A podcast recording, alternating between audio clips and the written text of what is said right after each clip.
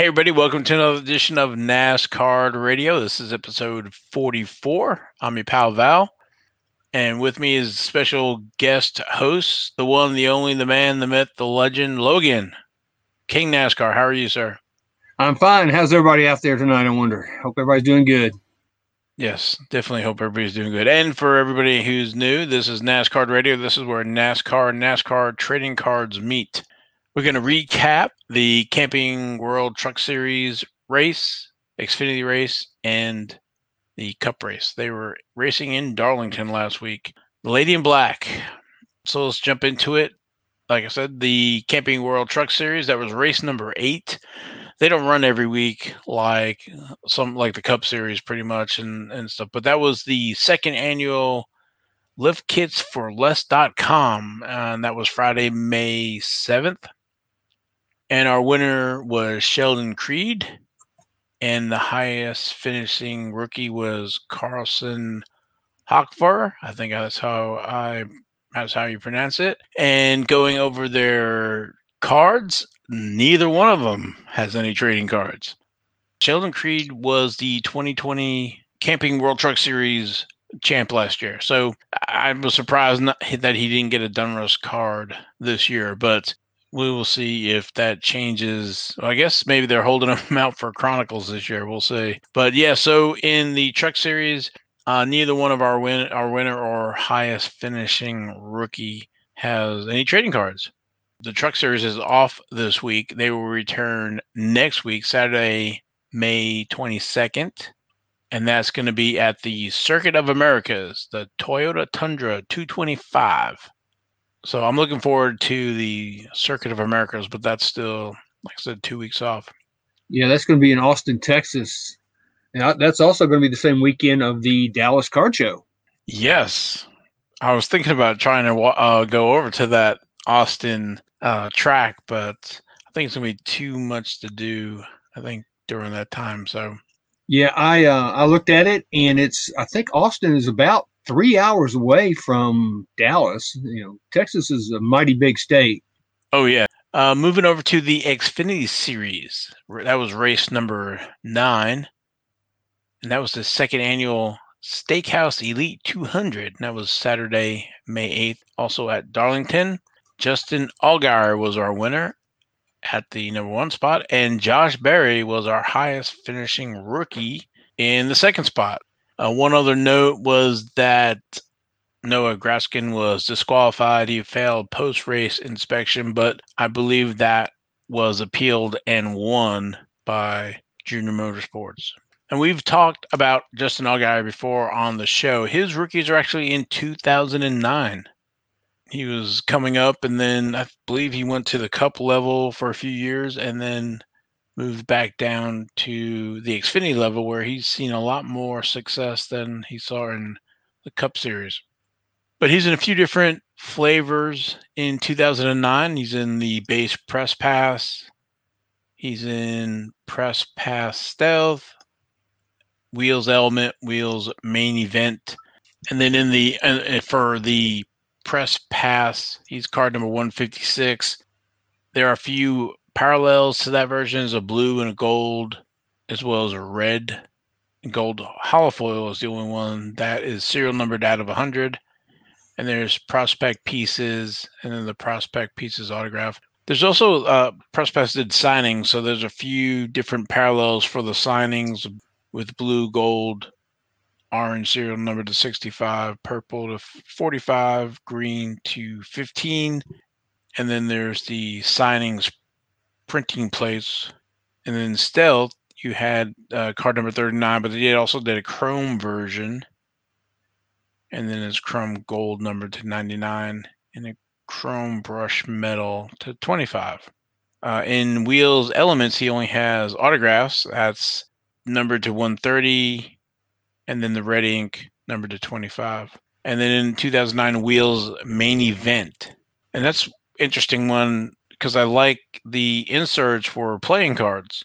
And there's a, a red version and a blue version where the ink on the outside of the deck. So back in the late 2000s, there was a big push for poker and Texas style Texas Hold'em, was it Logan? Yeah, I, I believe it was. Um, and, and what they did with those cards is, I think the I may be getting this wrong. I think the blue was came out of the hobby hobby box, and the red came out of the retail boxes. So that's where you get the two different backs on those cards. Do they make that's one of those insert sets that you can make and, and use as a you know playing card deck. Also, you know, they're good to get signed as well. So I know I I started working on a set of signed playing cards. Yeah, those, so. Those yeah, those were they were actual playing cards. If you when you got them, I mean they they had the look, the feel, uh, you know, that glossy feel uh, of of a just like you'd buy a regular deck of playing cards. So you Yeah, could you could literally play cards with them. Yeah, they had that texture feel to them, like you said, you know, glossy with that texture, like a you know, like real playing card. And then what another insert was poker chips. So that whole uh, main event was geared to that, and I think they did that for a few years, not many, but and there's marks clubs, marks diamonds, hearts, spades. I wasn't.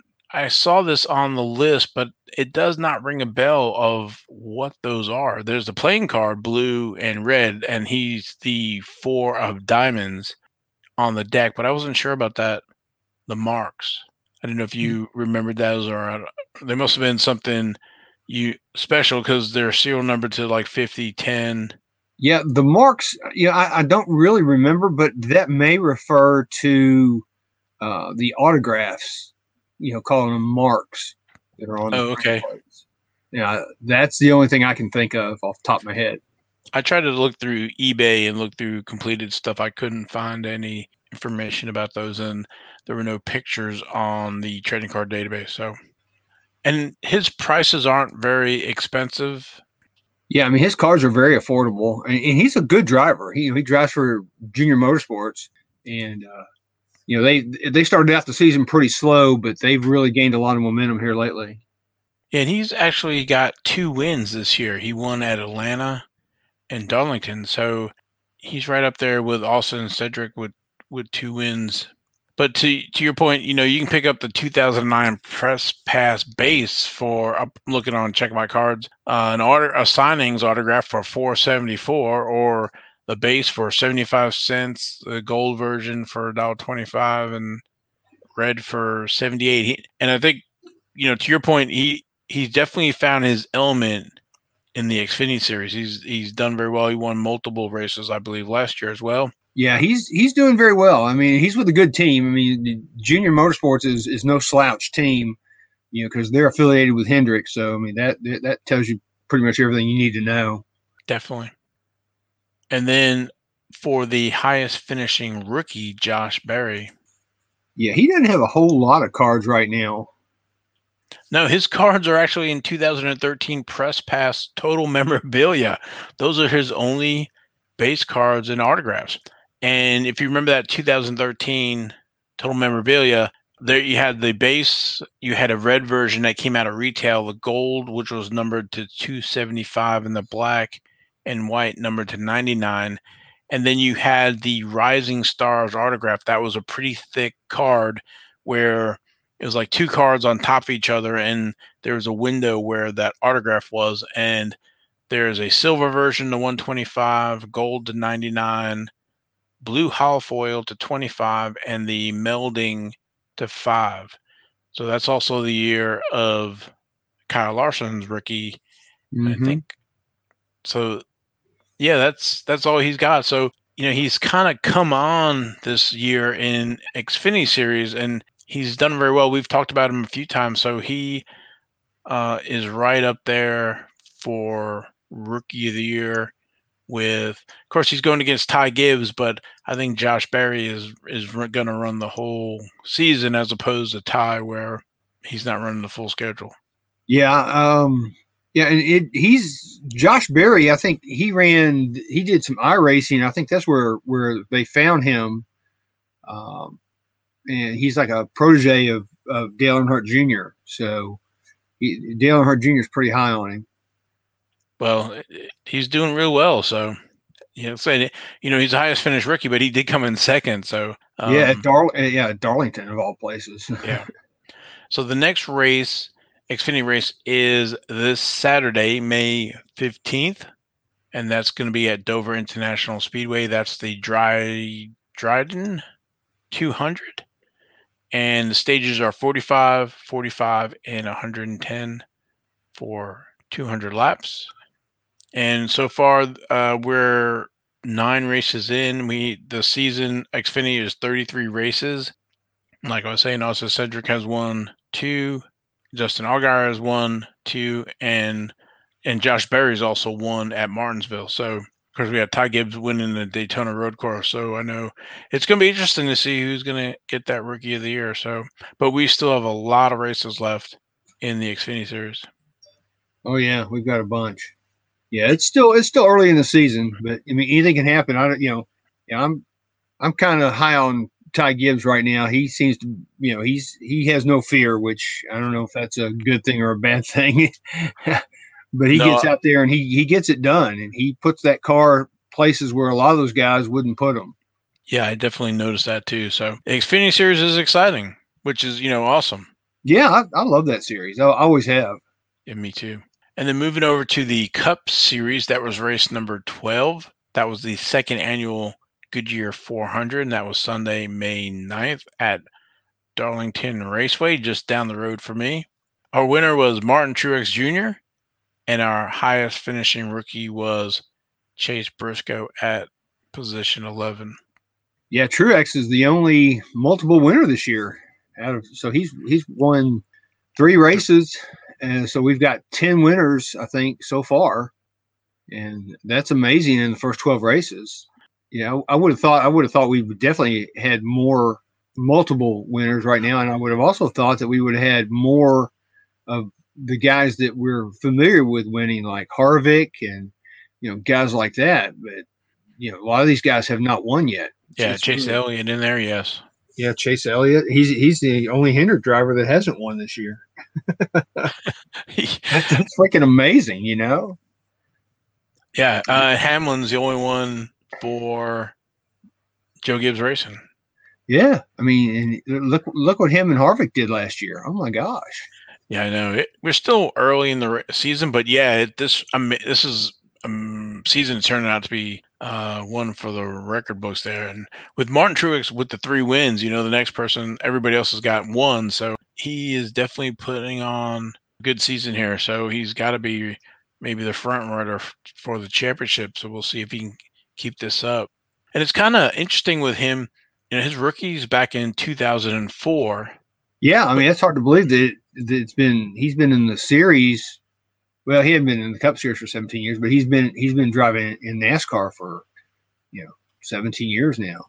Yeah, I mean, he was in the series since you know 2004, but to your point, it wasn't until 2016 that you know he only had one, two, three wins up until 2015, but then all of a sudden in 2016, four wins, eight wins, four wins, seven wins. Mm-hmm. One one win last year, and then but he's got three this year. So you know when you look at the points, he won the championship in 2017, came in second in 18, second in 19, uh, seventh last year. So you know all of a sudden, basically from 2015, he finished fourth that year. Uh, you know something's clicked, or he he definitely figured it out, but. I don't know of anybody who's done better in that span. He, he's got 30 wins, 30 cup wins already. And that's not mentioning that he won two Xfinity championships in 2004 and 2005. Mm-hmm. So, so he's a, a, a, like a first ballot Hall of Famer. Yeah, in, in my mind right now. I was going to say that he's he's definitely a Hall of Famer.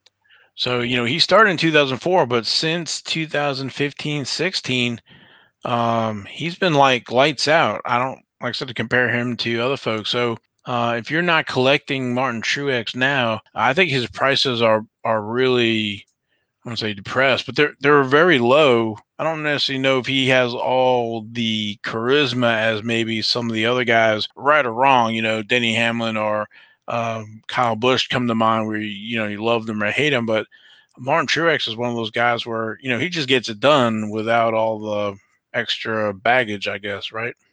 Yeah, I mean, he's in, in a way, you know, he's you'd have to almost say he's kind of like Jimmie Johnson as far as being vanilla, you know, because everybody, you know, complained about Jimmie Johnson really not, you know, being outspoken or you know having much of a personality. He, you know, he just got out there and, and won races, and and that's what Truex is doing, you know.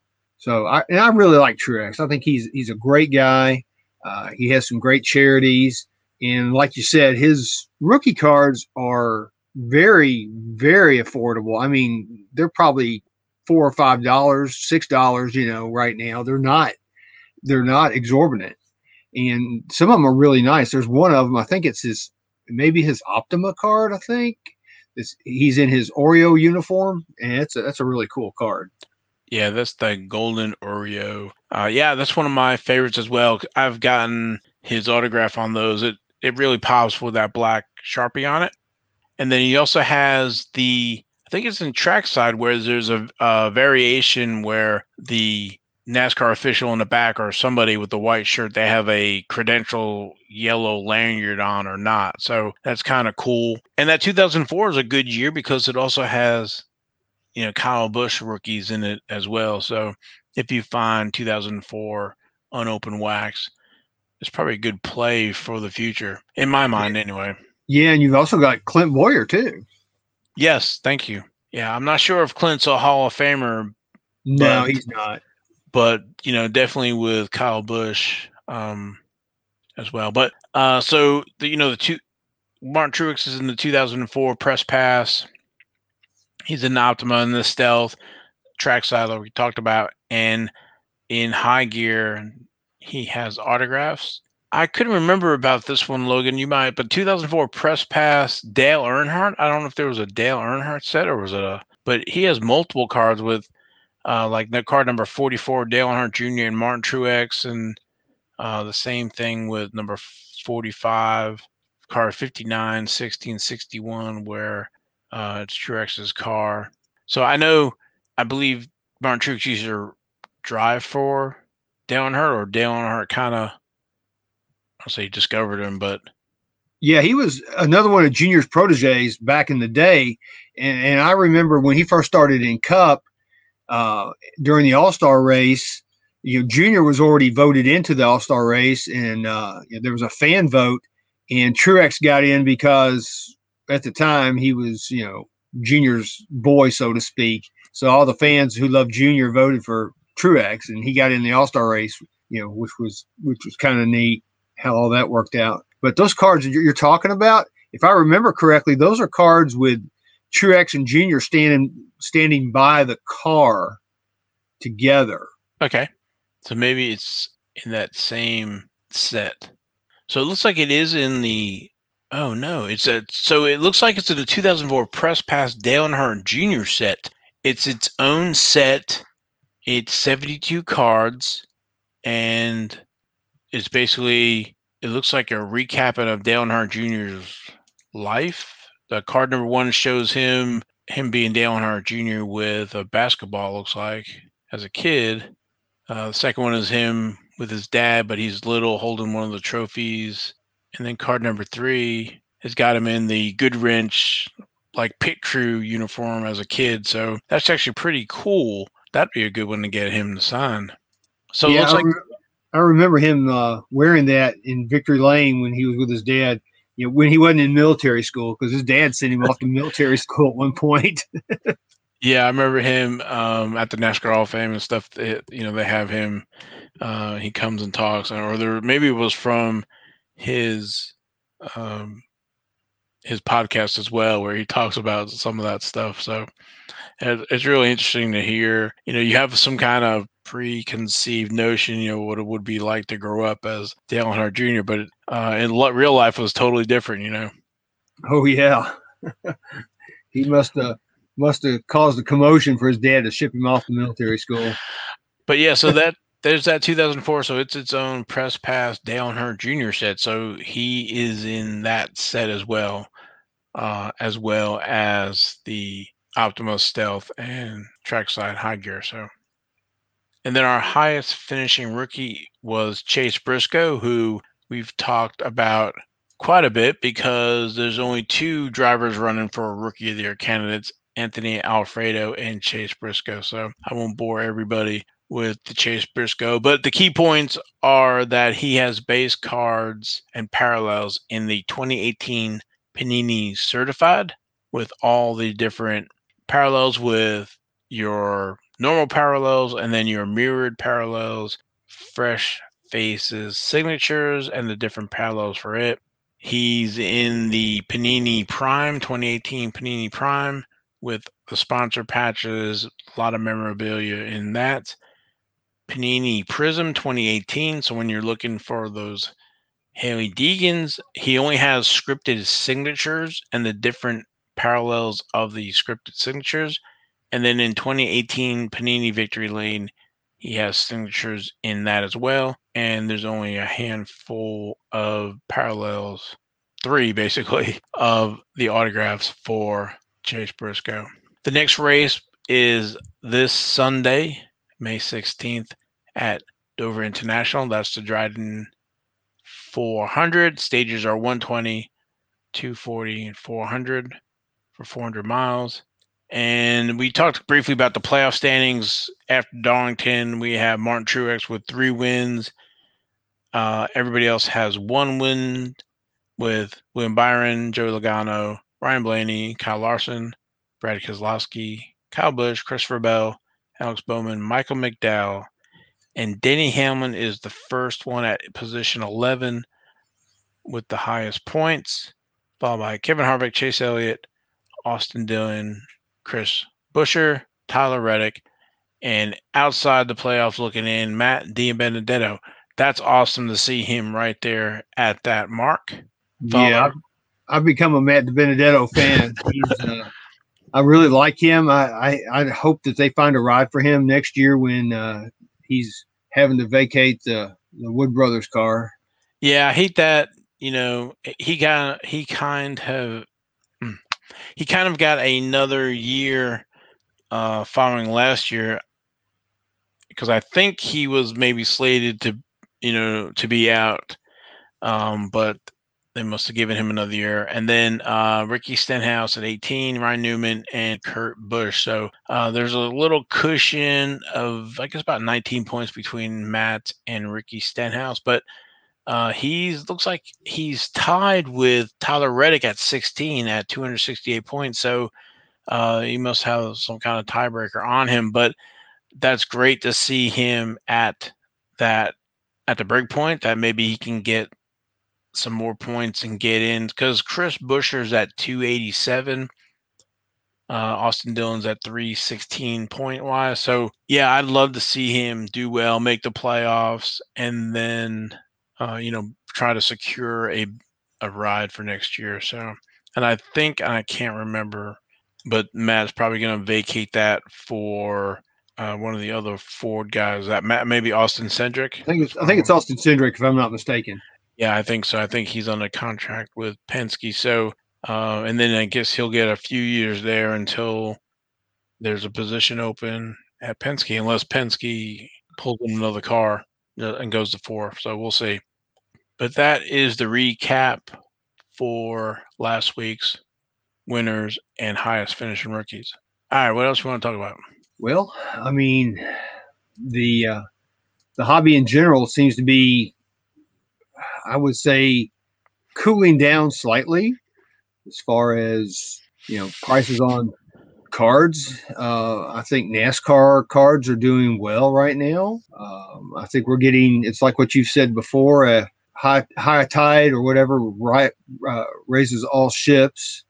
So you know it's it's helped with the NASCAR trading cards. Um, there's still a lot of good buys out there with NASCAR trading cards. Even Kyle Busch rookies are still very affordable. Even Jimmie Johnson, really, for the most part, you know, raw cards are still very affordable. Yeah, I've been talking about that, I guess, since I started the show. Even though prices have increased somewhat, but to your point, nowhere near what some of the other sports go for. Even F1, I, you know, I've kind of seen kind of what you're saying, and I don't know if it seems like some of the market is starting to pause. I don't know if it's because the spring's coming and and we're getting out of this COVID stuff, or it's getting better, uh, or they're going to other places. Maybe product is getting harder to find cards, and so they're going to the NFTs, or that you know eBay is changing their policies around. Uh, there's more places to sell because I've been looking kind of at eBay, but I've also seen wax prices dropping for some of the stuff because they have shot up. Uh, some of the other sports where was it select was a wax box, a hobby box was select was like twelve hundred dollars, which to me seems, you know, there's no way I'd, I I could see a box of you know NASCAR Prism going for twelve hundred dollars or whatever. So no.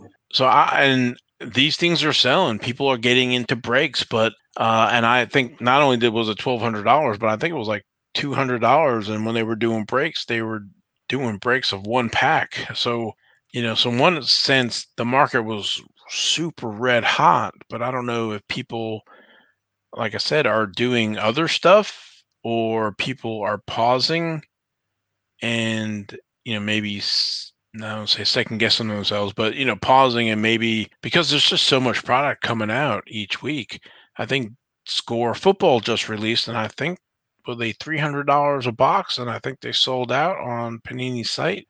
Yeah, and Score is you know really a lower lower end price point product too, uh, and it's still going for a lot of money.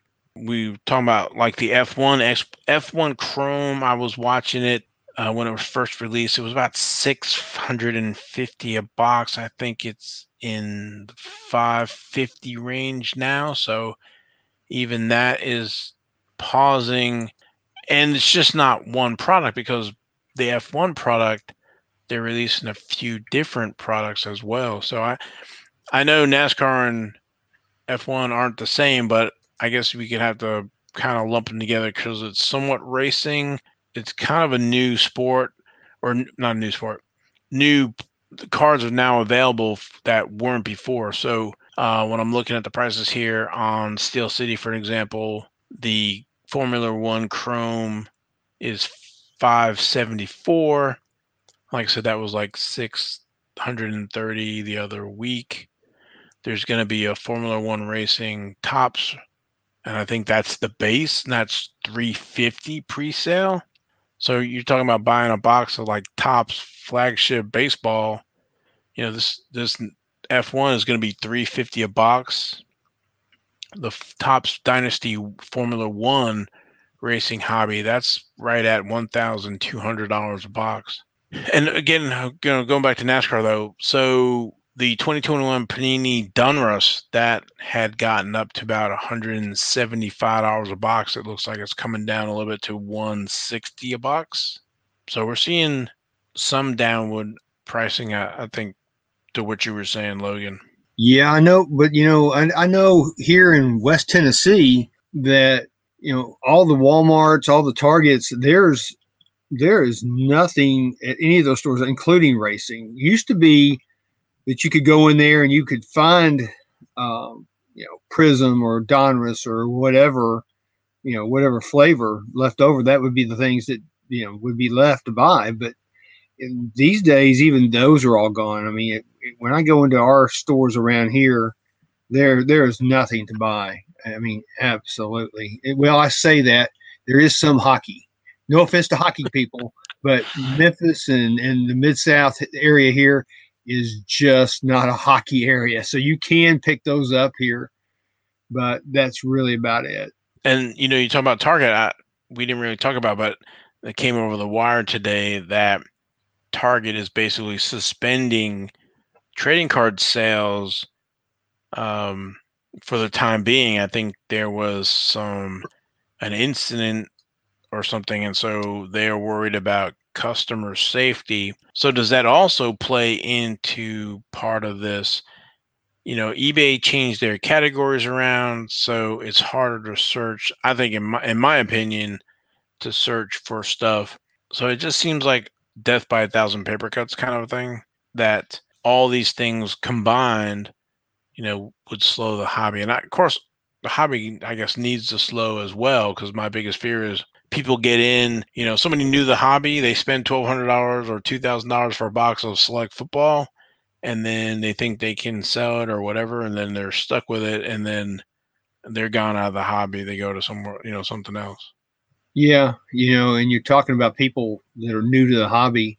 Uh, I think I told you this already. It was funny the other day. I was at our one of our local local card shops, and uh, I ran into these guys, and uh, they asked me what I collected. I said NASCAR, and one of them goes, "Hey, I got Formula One." So first of all, he could he didn't know the difference between NASCAR and Formula One, but then he goes, "Yeah, I, I bought this box for six hundred dollars. This this Topps Formula One box, and I'm hoping I get that Lewis guy out of it." I said, "Oh, okay." You talk about Lewis Hamilton? He said, "Yeah." So yeah, th- there are a lot of people I think that speculate on you're just trying to pull high end cards, and then you got the real collectors. It's it's a it's a mix of people right now.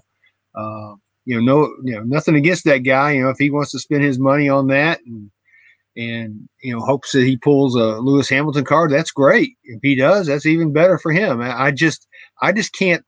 I just for me being a NASCAR collector, you know, spending six hundred dollars on a box is tough.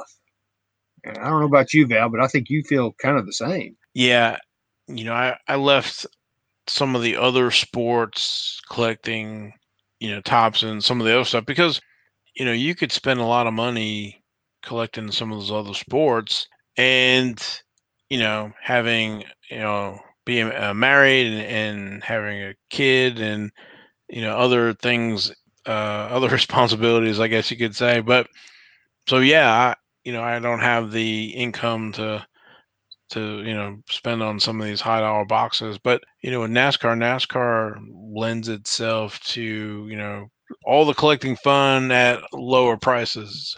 So yeah and and you know, the, you know i started collecting nascar back in 86 uh, you know right before Maxx came out in 88 and you know of course i collected it because i love it and i still collect it because i love it and you know we've been fortunate that the price points on on all this newer stuff has still remain, remained affordable.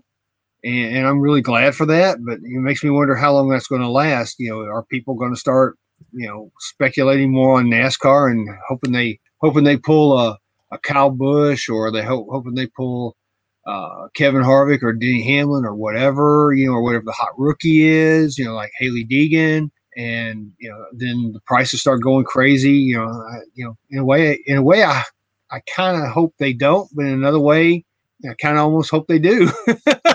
Just just to help out nascar collecting you know just to make it more mainstream. And maybe that's part of it for nascar. It's just not seen as as mainstream as basketball or football or you know any of the stick and ball sports you know, because basketball and football right now are just absolutely insane as far as collecting cards. Yeah, I think you know some of that is I don't say the gambling aspect of it because you're spending big money on a box or a pack, and so the re- the reward, bigger risk and higher reward. That you know, and we've had great rookie classes for the last so many years in these other sports, right? Because people are going after the Lukas and they're going after the Zions, and this year they're going after LaMelo in basketball, and then in football, you know, you you have the same thing. So, so I guess you need the high card prices and high wax boxes to bring some of this.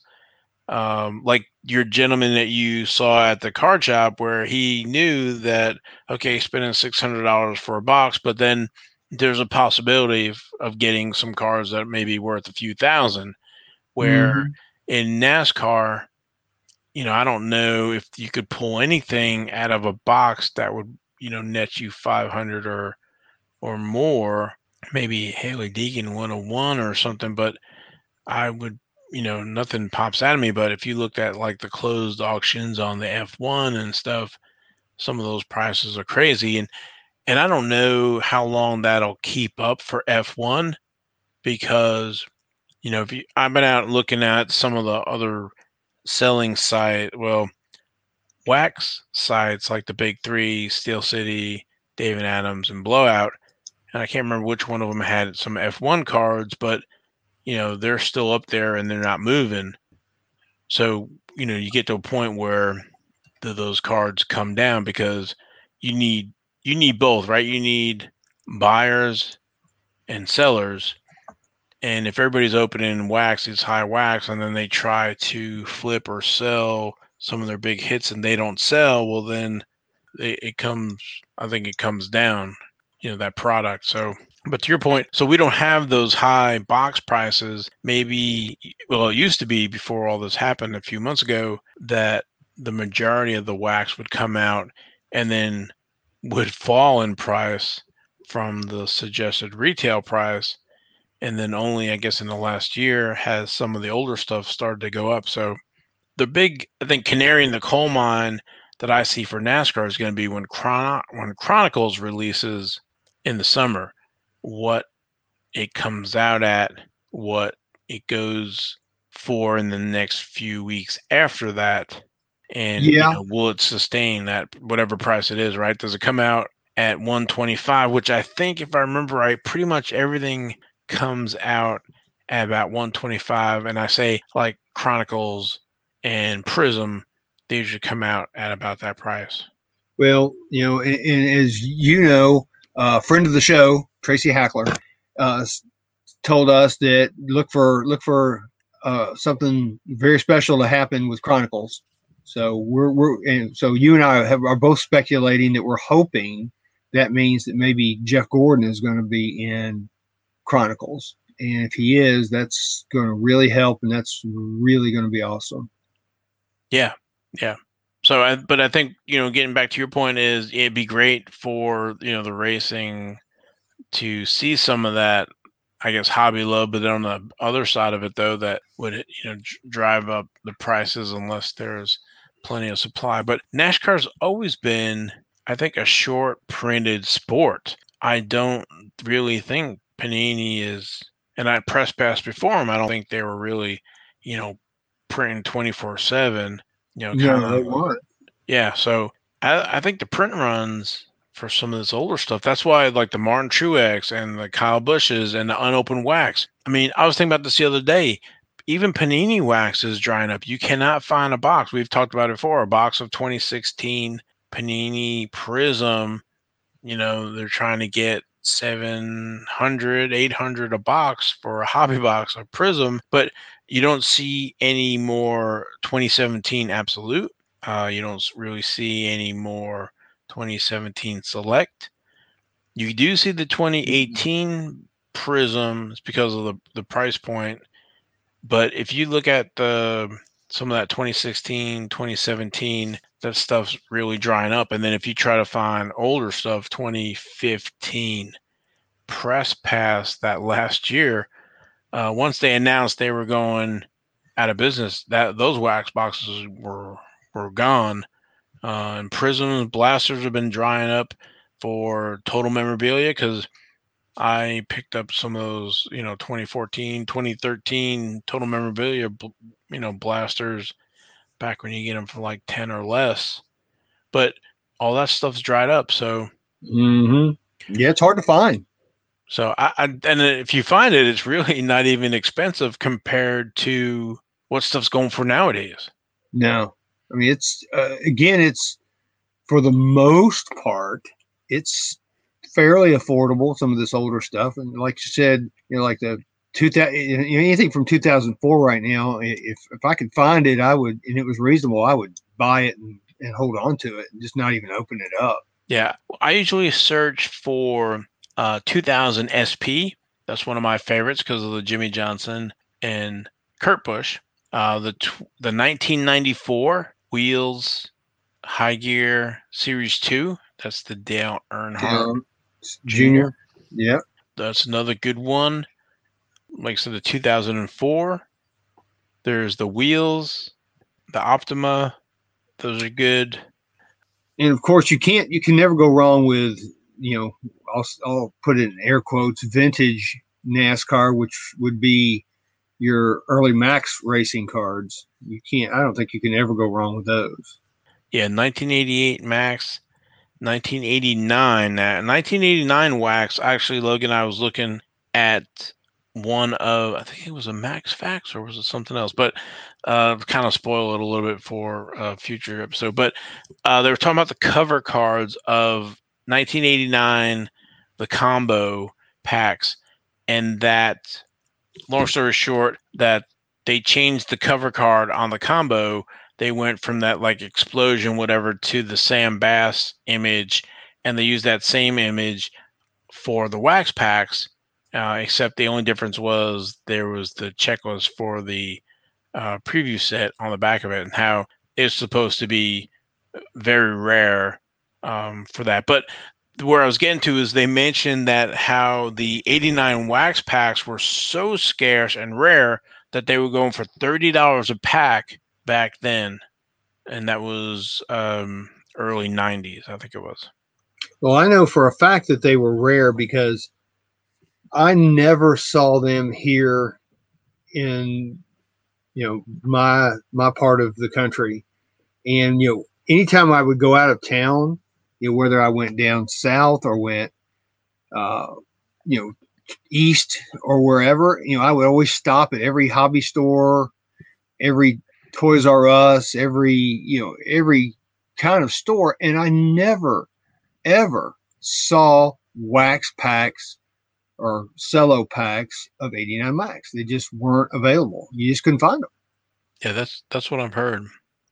So they pop up rarely on eBay. The 89 wax boxes. Uh, then also, I think one of the things that's actually like a fine wine, aged very well or is aging well, is the 91 tracks. That is the Jeff Gordon rookie year. Uh, and I don't remember why, but he was not in 91 Maxx and not in the 91 Maxx update set either. So his only card is in that tracks. And I, I consider that like was junk wax for a while, but I think it's starting to dry up. Yeah, I mean, I, I I've got a few boxes of that here, but um, yeah, but the you know the bad thing about those cards is you know, that Jeff Gordon first of all is a black border card, and then secondly, uh, it seems like in those packs, and I don't know why, it seems like the sides of the corners would kind of be pushed down just a little bit on, and it was like on all cards. So trying to get a Jeff Gordon, if you get cards graded, trying to get a Jeff Gordon PSA 10 is tough. I've got I've sent so many in, and me personally, I've never got a 10. I got a ton of nines, but the 10 that I have, I had to buy because I just I could never ever seem to get a 10. Yeah, I think I've submitted I think I opened a box or two of those. And in one box, I believe I got five of those Jeff Gordons. Yeah, uh, there's a lot in there. but uh but I think that's part of the allure is that black border, kind of like the 71 Topps baseball and the 85 uh, with those black borders. Um, it's a, a pretty card if you you know if you pull a, like a PSA 10. So, but it's not very expensive. I think it's in the you know thirty dollar, forty dollar range for a wax box. So uh, something no, to kind of to sit on when you're looking at you know hundreds of dollars for other boxes. So yeah, I remember buying those back in '91. Man, I was buying as and, and, I could find those real easy. Our, our, it seemed like all our hobby stores had them. Of course, that's when racing was really getting hot. It was back in the early '90s. Yeah, from looking at some of the old press guides and magazines, that stuff was so so hot. So you know, I kind of see that right now with F1, you know, filling that void and everybody is just was buying everything up. And of course, Maxx was, uh, I don't want to say embellishing, but they were doing, you know, fixing errors or making errors and then fixing errors where they had multiple printings. Because when you go into 90 and uh, 91, there were multiple printings. Yeah, they, they did that on purpose, uh, you know, no doubt. Yeah. And so, you know, people were buying sets and putting them away and and I guess that's you know part of that junk wax era where everybody was like, okay, I'm gonna buy some of this and put away for my kids' college, but everybody was was doing that yeah, they were.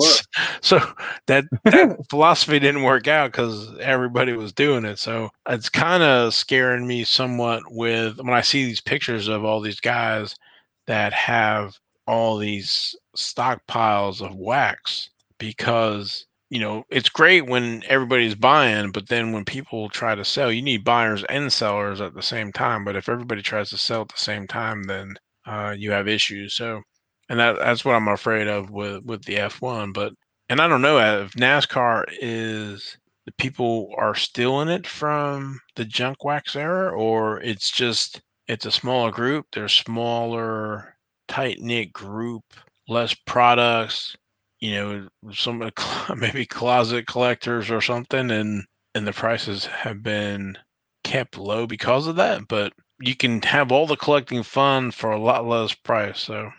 You sure can. I mean if you're if you're a real collector then you know nascar is definitely the way to go. It's and, and once you go to a race um, you'll be hooked. Yeah i definitely think that is is the hook if you go to race or if you meet some of these drivers in person pre you know covid i had taken my dad to the nascar hall of fame uh, for one of the induction ceremonies and he got to meet dale earnhardt jr and martin truex and so even though he's a he's a ryan blaney fan he definitely likes martin truex and them so and, and getting autographs at the track and through the mail and i don't know i guess hockey a lot of people talk about how the the players are a lot like yeah, NASCAR treats their fans so. Yeah, and that's one good thing. For the most part, most of the NASCAR drivers are very accessible, and you can you they're very approachable. Uh, there's only a handful, and we know who those guys are that are not. Um, but you know, Richard Petty, no matter where you see him, and you if you walk up to him and ask him for an autograph, he will be more than happy. He will talk to you, and uh, ask how you are, and and he's just an all around nice guy and a great ambassador for NASCAR. Yeah, I don't think you can get a bigger star or a nicer star than than him. He's always been fantastic. Mm-hmm. Than, than the king. Uh, one thing I did see on eBay was uh, a 1972 STP alert. Uh, I saw a Bobby Allison had sold for six hundred and seventy-five dollars. I think it was. Yeah, I, I, hate that I missed that because that that's a card I might have actually bought because I I just need two cards for my own personal STP set, and that is one of them. The other one is, of course, the Fred Lorenzen with his car, which just hardly ever comes up. That's one thing that the, the, the, these price increases have done is it's really brought a lot of the vintage stuff out of the woodwork, which I'm in a way I'm really glad to see. But still, it still shows you how scarce a lot of this stuff really is.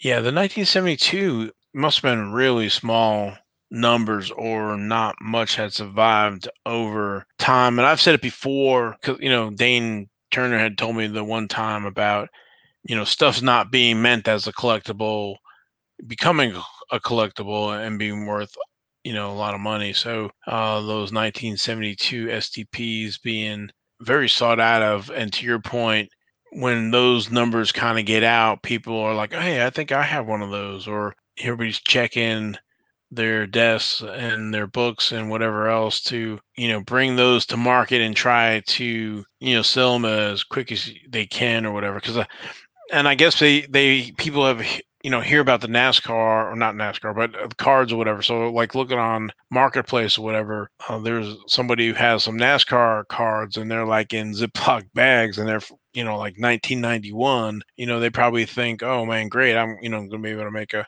down payment on my car or whatever. You know, get a few hundred dollars and you know sadly. You know, you can probably get a factory set for ten bucks or whatever, maybe fifteen with shipping.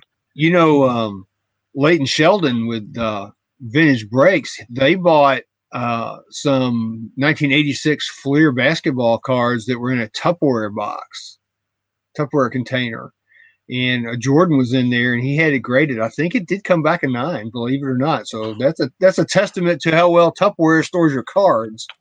wow, that that's impressive. That's amazing. But yeah, I mean, you, you know, on the other hand, um, I saw somebody had a 1983 Uno set. Uh, because those sets are smaller than a normal trading card, somebody had put them in a snap tie box, which means they can rattle rattle around and they're not secured. So, uh, you know, they got corner dings on. Oh yeah, one of them, including the Dale Earnhardt Senior. So, but yes, so there was, uh, I guess it was last month. Uh, Richard Petty Raw for 500, signed one for a thousand. Still not. Uh, I don't think I see any Richard Petty's out there right now. None at auction or buy it now. Everything's either the Elmo Langley. Yeah, Elmo Langley seems to be one of the more common STP cars that, that that's out there, as well as the Buddy Baker. Yeah, those those two are by far, I think, the the most common ones. And, and, I would love to know to be able to go back in time, be a fly on the wall, whatever, and know how those things were distributed. You know, did they send? Did they take one card to a particular track like they kind of did the um, the Winter Circle in '89, or did they give out a hand? Did just a couple different cards at a track and then move on to the next track? And I mean, I I don't know what the distribution method was. I know they were a giveaway. I mean, I know that for a fact, but I don't know how they were given away and what was, you know, you know what locations and where they were where they were given away. Because I, you know, Andy Granatelli, you know, Mr. STP, you know, gave those gave those cards away. I guess and him and his company STP. So I I would really love to know that. I really would would. Too bad we never did get to talk to Andy Granatelli when we went to Indy a few years ago. Yeah, I was gonna say that I had sent him a letter asking him some of these questions, and uh, he did not remember. He had done quite a bit in his life, and the, the STP, these trading cards were probably the least important thing that he'd done. Uh, but when you consider what he did for the NASCAR trading cards, you know, it, it might be a different story. But he said he didn't remember. And yes, and when we went to the Indy, I guess it was 2011, and you know, we we saw him at the track and chose not to follow him to talk to him because I figured we'd see him at the memorabilia show, which show, he, oh, we went to. Up. Yeah, but then that was the first year they had the memorabilia show at the track as well, and of course, uh, we didn't get to see him. But uh, I was pulling out my book that I somewhat documented the back of every card and then looked up on Racing Reference to get an idea of their last mention on the back and what the earliest that it could possibly be. So if you you know mentioned something on the back of say Fred Lorenzen's car, where let's see, uh, 1970 World 600 Charlotte participated in six more races last year. Uh, this season, number 99 raced in 11 events and finished in the top five in six races. So uh, in the margin here, I have June 13th, 1971. You know, the earliest he would be able to do it would be the fall of 71. So I think, uh, and then also Benny Parsons is, is also 613 of 71. Um, Buddy Baker is referencing July 18th of 71. Bobby Allison 623 of 71. That these were probably done in the fall of 71. Some of the people that I've talked to over the years, I've asked them about it, and the majority of them say Daytona of 72, but I think there was some other tracks that they had mentioned, maybe California track because I think he lived out in California. Andy Granatelli did. Yeah, you had that um, Ontario track out there, and then you had Riverside as well. Yeah, so I think they it was the Ontario track, and then some of the other ones. Charlie Glotzbach, I have seven, eleven of seventy one.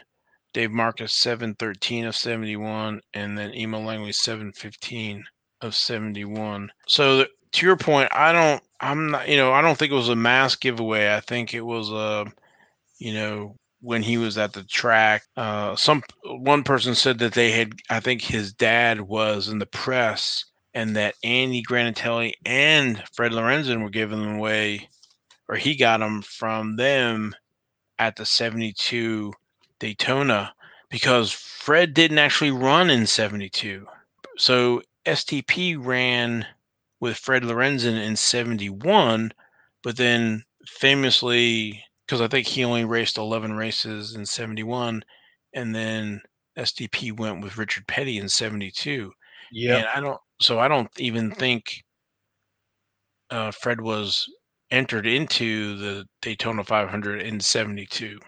So that would have left him, you know, with because uh, Andy Granatelli and Fred Lorenzen were somewhat friends because back to their Chicago days, Andy Granatelli was a promoter of races up there. So, and that's where Fred got his start.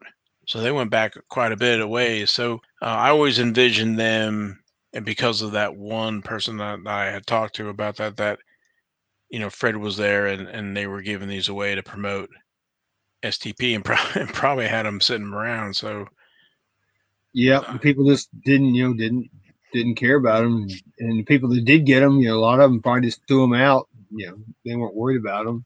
Yeah, they had nothing really invested in them. They didn't have to pay for them. So, um, and it said you know compliments of STP and Racing Pictorial. So it also you know was publicity for them as well. So I think you know where the reason we see the Elmo Langley and the Buddy Bakers is I believe when Dane Turner acquired Ray, Ray Mann's collection from the Racing Pictorial and everything else is that there were cards still in that items and stuff that that Dane had gotten. The reason I said that is I think when he was doing the price guide that he offered that his advisory board uh, where he was getting his prices from current prices so that he could put in the price guide, you know, opportunity to purchase STPs and the photographics cards and stuff like that. Yeah. And one of the things I don't even know if we've talked about this or not, but the racing price guide that he made, he never had the 72 STP cards in there listed as a price. It was only in Collector's World. Yeah, you know what? You're right. I, I had for, forgot about that. Yeah, when I was looking through some of the old price guides, I noticed that, which I thought was really strange that he wouldn't have that. Yeah, I just you you are talking about Lorenzen being in the 72 Daytona 500. He was not. So right. you you are correct. Yeah, because I saw that and I was like, that's you know, it's kind of putting the pieces together, and I really, you know, coming at it from my background, not really being into racing and then getting into it, it really wasn't until I was watching Petty Blue, that is um, a film about you know Richard Petty and the and the Pettys and um, Kyle and Adam, but there was a piece in there about Andy Granatelli wanting Richard Petty to paint his car red. and he wouldn't do it. He was getting ready. I think it was two hundred thousand dollars or whatever it was. You know, and I think either Andy Granatelli raised the price, and Richard was no was like would was going to w- walk out on the deal, and that they came to agreement that it'd be you know red and blue, or there'd be you know pieces of it red. But that's yeah. what got me thinking that okay, you know STP, Petty, the 72 STPs and that you know compliments of STP is like I, I need to go to Andy Granatelli. This is who you know maybe he had something to do with it because he was bigger than life, big personality, and you know icon in the racing community, not necessarily NASCAR, but in the Indy circuit as a team owner, and actually was a, a driver and tried to qualify for the 500. Yep. Uh, I read that book. I was a Mister Five Hundred, I think it's called. Yeah, that yeah, yeah. You know, you were talking about the Uno cards too. You know, I never, I never saw those back in the day. It wasn't until you know we started seeing them on eBay years later I was able actually to acquire some of them. And of course, you know, you, know, you were able to get some. I think I got you know I got some from you. But yeah, those those things were tough too back in the day. Uh, in Winter Circle as well you just you just didn't see those and you know it, you know i'd have to say thank goodness for ebay uh, yeah ebay is uh I'm sure helped many a collector in the day. But you know, the, the, there was a lot of scarce cards that, that I just never saw. I never saw the STP, and never saw the Uno, never saw um, the Winner Circle. Now I did see the '86 Sports Star photographic cards. You know, we, you, I would see those at the track. Um, you know, you could buy you could buy them like in little plastic bags. You know, you know, because that's you know The first wax packs has a Yeah. bag. It's crazy how things have how things have changed. Yeah, I think uh, maybe Rayman was ahead of his time, Yeah, I think he was. or you know he was doing those placemats, and he, you know he's only think about 86. The 88 Maxx was only you know two years away, and of course Rayman retired, I believe, in 86, so it was right there at the the tail end. But you know maybe his distribution method probably wasn't wasn't the best or whatever. He was, you know, he was more interested in doing the magazine, or that's what he was doing in the placemats. Yeah, speaking of placemats, look look over here. You see where I'm pointing? There's that's a Bill Elliott placemat on the wall there. Oh yes, see- okay. yeah, right there. That I, I remember. Buy, I, I bought that new back back in the day. it's my first one I bought. I got several now, but uh, I used that on my TV tray at home to eat eat supper with for years. I think that's what Rayman thought. I thought he he thought that that was his ticket, where all these guys eating dinner and they had different placemats, and it's rarely was is a good idea. I don't think it necessarily caught on, but I think the cards and his distribution method, and, and he was doing these other things as opposed to Jim McCullough, who did the Maxx. You know, that was the primary, that was the main, the main thing. He did that test run and or you know sold out the whole first printing in was it 10 15 days i think it was they mentioned in the um, Maxx fax so um, but to your point about the 83 unos in the collector's world volume one number six that is the first time that they had seen them so 91 uh, i think it was david chobat had come into their office and showed him them a set and they had gone to uno trying to find more information about it but it had been many years since that but you know the whole distribution method around the 83 unos is very interesting or you know has been lost.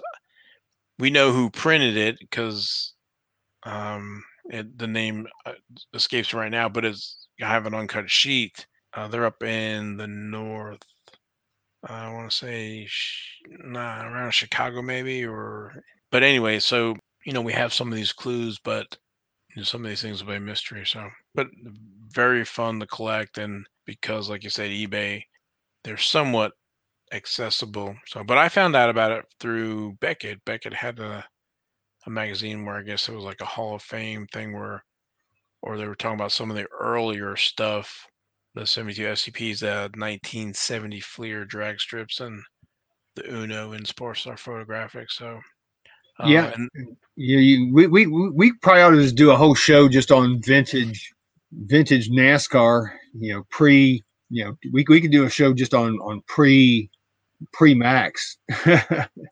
yeah, and some of the older episodes of the podcast, I try to break it down, talk about the 70 Sportstar photograph. 70 Fleer flag drag strips and the 72 STP 83 Uno.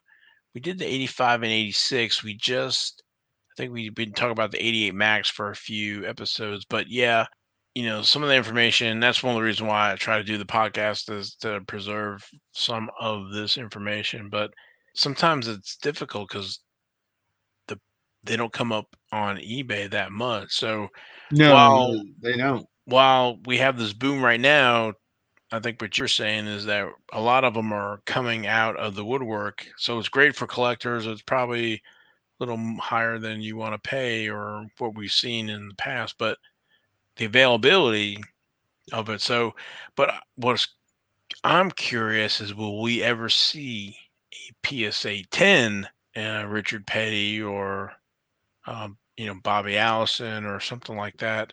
I think there's a 10.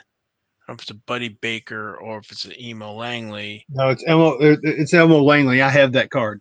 Okay. so there you go. Um, Yeah. yeah, it looks like there's some eights on. There's one nine PSA, one PSA nine Richard Petty. Yeah, and but you know, I, I'll go out and say that I'm not a big fan of that nine. I think PSA got that wrong because would of agree the with that. the yellow uh, kind of halo around the side of his head. I you know I don't I don't say I knock PSA, but I'm sure the grader didn't notice it. Well, I'm sure he didn't notice it, otherwise he wouldn't have graded. But he probably didn't know any better. Yep. Yeah, that, So- that's a sketchy nine, in my opinion, as well. Uh, I don't even know if there's an eight. I think there's some sevens. But anyway, so you know, will we see some of these high grade STPs? Because if you look at the pop report, you know, there are fives or lower. Well, I mean, makes you wonder if, if some old employee of of STP, you know, has a had a box of them, stuck them up in a closet, and then they pass away, and their kids find it, and you know, Was are you maybe you talking about like a black black swamp find or something?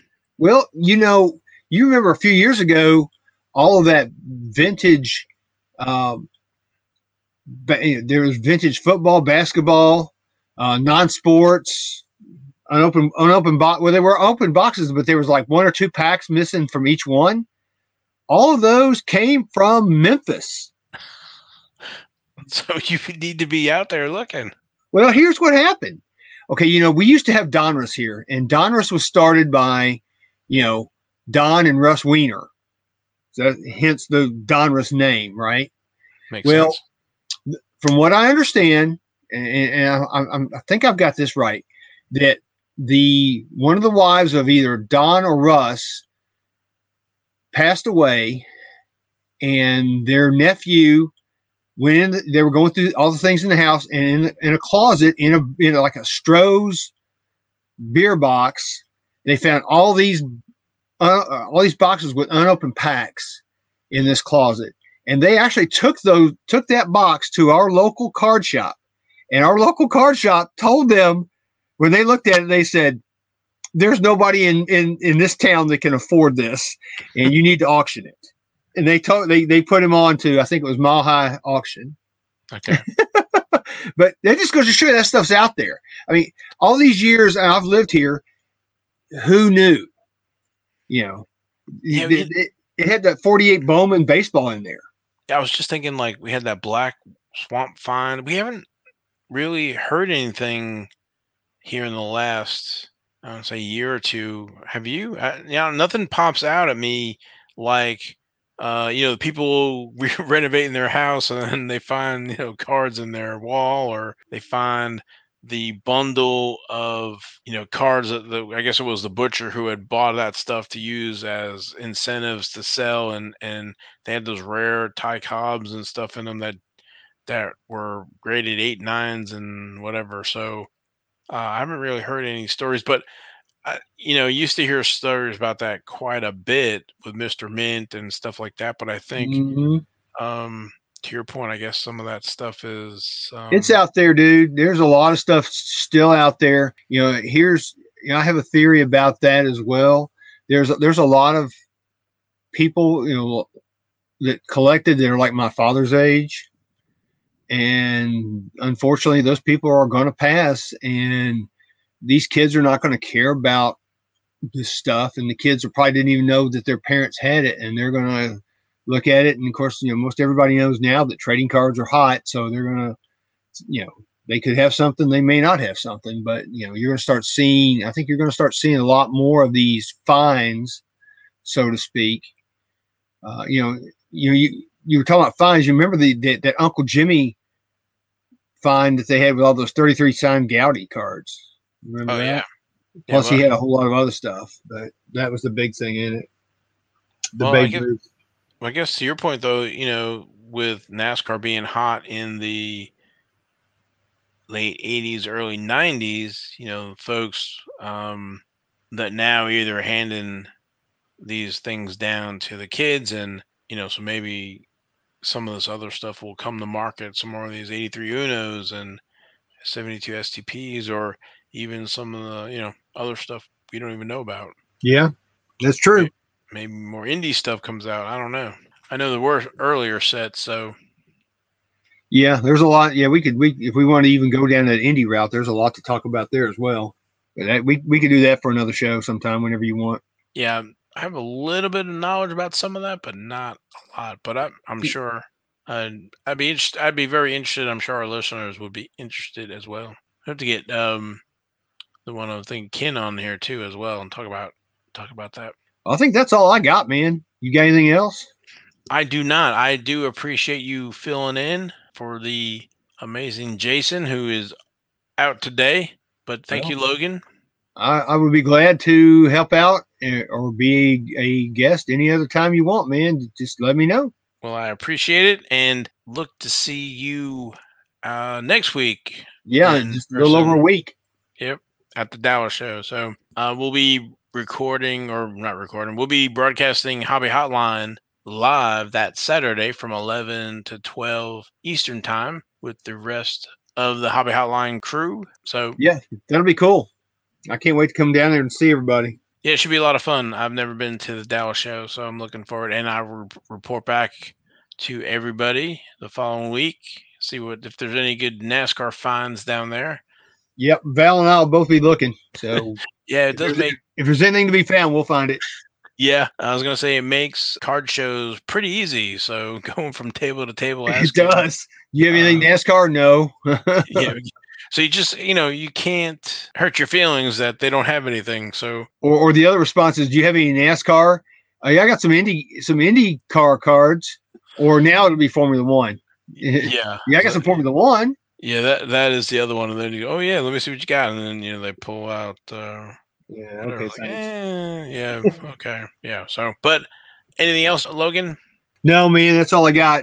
Uh, like I said, looking forward to the Dallas show. We got we got Chronicles coming up here. Eh, what next month? In June, yes. So can't wait for Chronicles. That that was my favorite uh, release last year. I really have enjoyed that. Um, so I'm looking forward to see what they got this year. All right, you can follow Logan uh, on Twitter at King NASCAR and you can follow me at NASCAR Radio on Twitter. So, but for me, Logan, thanks for listening and share and like the podcast. Share it with the hobby NASCAR trading card hobby with your friends, and we will talk to you next week. See you. Goodbye.